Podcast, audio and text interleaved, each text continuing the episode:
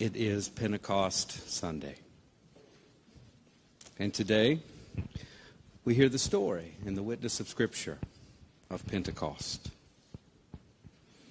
Acts chapter 2, verses 1 through 13. When the day of Pentecost had come, they were all together in one place. And suddenly from heaven there came a sound like the rush of a violent wind, and it filled the entire house where they were sitting. Divided tongues as a fire appeared among them, and a tongue rested on each of them. All of them were filled with the Holy Spirit and began to speak in other languages as the Spirit gave them ability. Now there were devout Jews from every nation under heaven living in Jerusalem. And at this sound, the crowd gathered and was bewildered because each one heard them speaking in the native tongue of each. Amazed and astonished, they asked, Are not all of these who are speaking Galileans? And how is it that we hear, each of us, in our own native language? Parthians, Medes, Elamites, residents of Mesopotamia, Judea, Judea, Cappadocia, Pontus and Asia, Phrygia and Pamphylia, Egypt, and the parts of Libya belonging to Cyrene, and visitors from Rome, both Jews and proselytes, Cretans and Arabs. In our own languages, we hear them speaking about God's deeds of power. All were amazed and perplexed, saying to one another, What does this mean? But others sneered and said, They are filled with new wine. Friends, this is the word of God for the people of God. Thanks be to God.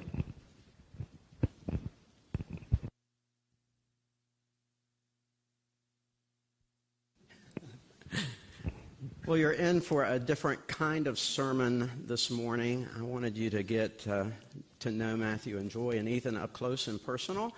So, this seems to be a tradition that Wayne Curry started at Trinity when I came to be uh, his successor and, and pastor here, that we had a little interview time together uh, that turned into a sermon, actually. So, Matthew, uh, they had a dinner last night uh, with our staff parish relations committee, and uh, they got to know them a little bit. And uh, I want to know where did you grow up? Sort of a pre-history uh, to being here, and and what is uh, maybe your favorite childhood memory? Okay, sure. Uh, first, I want to thank the, the church and Susan Kohler, the Staff Parish Relations Committee, of course, Ramona and you for your hospitality, and Bryant for the beautiful music this morning. That was very moving. Um, well, sure. I grew up right north of Auburn, Alabama, in a very small town in Alabama called Valley, Alabama. If you may have heard of Opelika, Alabama. So basically, Opelika, Alabama, just a few more miles north than that. And um, grew up there, loved the outdoors. My favorite childhood memory would be there's a lake about an hour and a half from where I grew up called Lake Eufaula, and our family went there every spring break. Our whole extended family took campers down there, and we camped and we fished and we uh, had fish fries and and you know spent time in the boat and had a wonderful time. Uh, so that would be a favorite childhood memory. And of course, Christmas Eve dinners with at my grandmother's house is something I'll always cherish. So, how did you enjoy meat? Well, joy is the best thing in my life. Absolutely. Uh, she is now, she will be tomorrow, and she always will be. Uh, we, we preachers share that sort of reality. But Joy and I met in college. We both began our college careers in Charleston, South Carolina, and she was in an English 102 class uh, with me. And I met her through someone in her home church. I went to play the piano for a children's choir up in Columbia, South Carolina. And this lady walked up to me at this event and said, you know, there's a girl in our church that goes to Charleston Southern University as well, and her name is Joy. You should go meet her. I said, Oh, okay.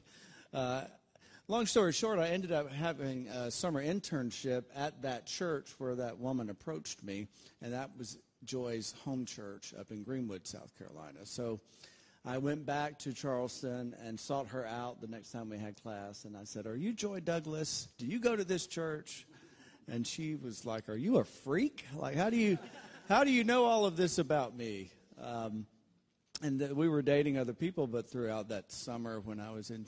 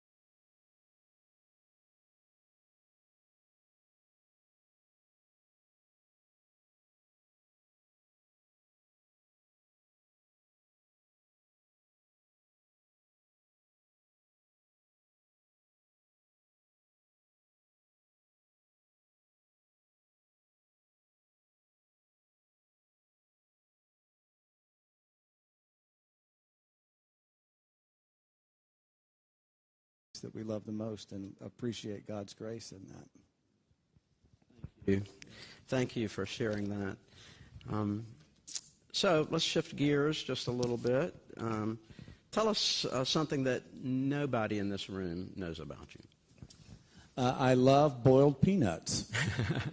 Watch out, you're going to get buckets of them. Yeah, yeah. Uh, I can make a very mean uh, cast iron skillet uh, pan of cornbread with a thick, with the thick crust. bacon grease crust on it.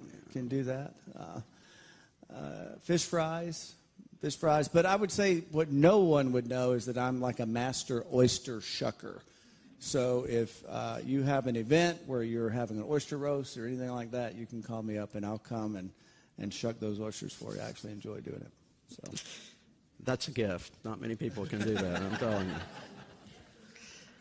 Um, I know that you love mission work and it's a part of who you are. Share with us uh, some of your mission experiences, some of the favorite missions that you've been involved with. Sure. Uh, the first one uh, was in high school. I went to Beverly, Kentucky to work with a mission group called the Redbird Mission up in Appalachia. And we helped repair homes uh, of persons whose running water was a water hose coming through the kitchen window, and wallpaper was newspapers that had been taped up on the wall. Um, that, that was very eye opening to me. Uh, Joy and I were apart uh, after we had met. We went and did mission work in Jalapa, Mexico, which is a very beautiful part of part of Mexico. We went one time to uh, demolish a dilapidated church building, and went back the second time to build it again, uh, a new one. And um, uh, we've been involved in a number of international uh, missions. I was on the board of 12 Churches Nicaragua, which is a ministry birthed out of Calarn uh, for seven or eight years and have been to Nicaragua 15 times and uh, very involved there in pastoral training and pastoral conferences for the for the 12 pastors that are a part of that uh, in Nicaragua. Uh, most recently, over the last five years, I've been involved with Zoe Empowers and serve on their board, and it it's really uh, cemented in my mind a new model of mission, which is an empowerment model where you um, help people help themselves. Uh, so that your charity doesn't become toxic in the long run, and they can have, live, you know, vibrant and sustainable lives by learning life skills, beginning businesses, supporting themselves and and to see the excitement that comes from that and how it branches out in their communities is uh, incredible. Uh, when I first went to Rwanda for the first time, I met a young man named Jean Paul who was living under a tree. He was an orphan. Uh, his parents had abandoned him. And Zoe's model doesn't let me pick up Jean Paul and take him to town and buy him a place to live and feed him, right? I have to get to know Jean Paul and then teach him how to do it on his own. So it was very frustrating at first. Um, but embracing that model and going back three years later, met up with Jean Paul. He had a great business. He was dressed to the nines, and he had just finished building his home. And uh, so we have pictures with him inside the house that he built on his own with the money that he made on his own. And um, he employs other people in his community. It's an, it's an incredible program. So Congratulations. You just graduated with your doctorate from Emory, my alma mater. And I knew you did some extensive study in, in the UK, in Manchester, in theology. Share, share with us maybe your favorite Wesleyan hymn. Uh, well, Wesley was a great hymn writer. My favorite Wesleyan hymn, though, is, is one called Come, O Thou Traveler Unknown. Uh, and it's my favorite because if you look in the hymnal, it's got like 85 verses to it. So I've never sung the whole thing. Uh, but in the music part of the hymnal, it's only got, I think, four. And in those four verses, it is really a story of the wrestling of Jacob uh, from the book of Genesis.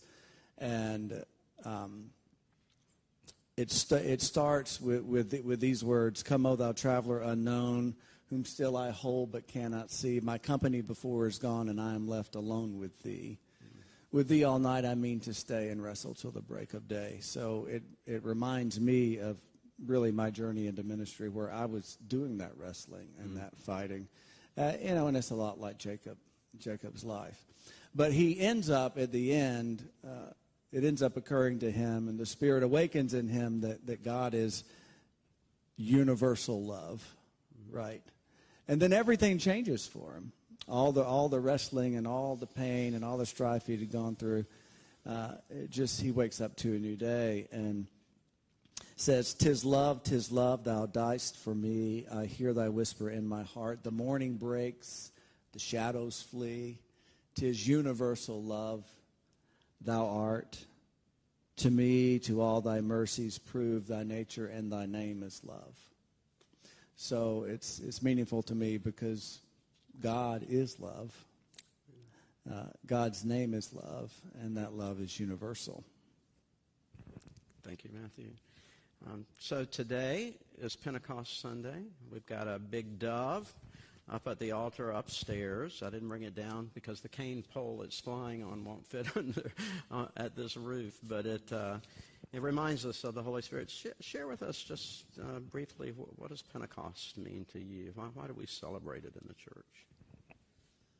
Well, Pentecost is important to me and is meaningful to me in in this way, uh, Wayne, because we can sit here in this space this morning and share this interview and everyone sitting here that I can tell is understanding what we're saying. Uh, I, can, I, can, I can proclaim to these persons and to you that God is universal love, and they'll understand what that means. There's no confusion.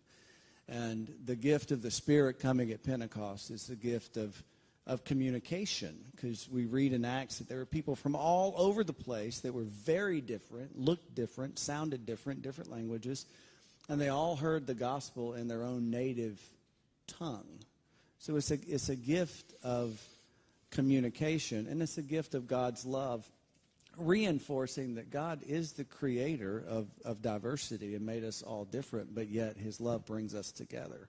And to think that the spirit that hovered over the creation, uh, uh, over the creation, the spirit that, um, that came in, in Jesus' baptism, uh, the spirit that sets the captives free, that uh, gives freedom to the brokenhearted, recovering of sight to the blind, that same spirit um,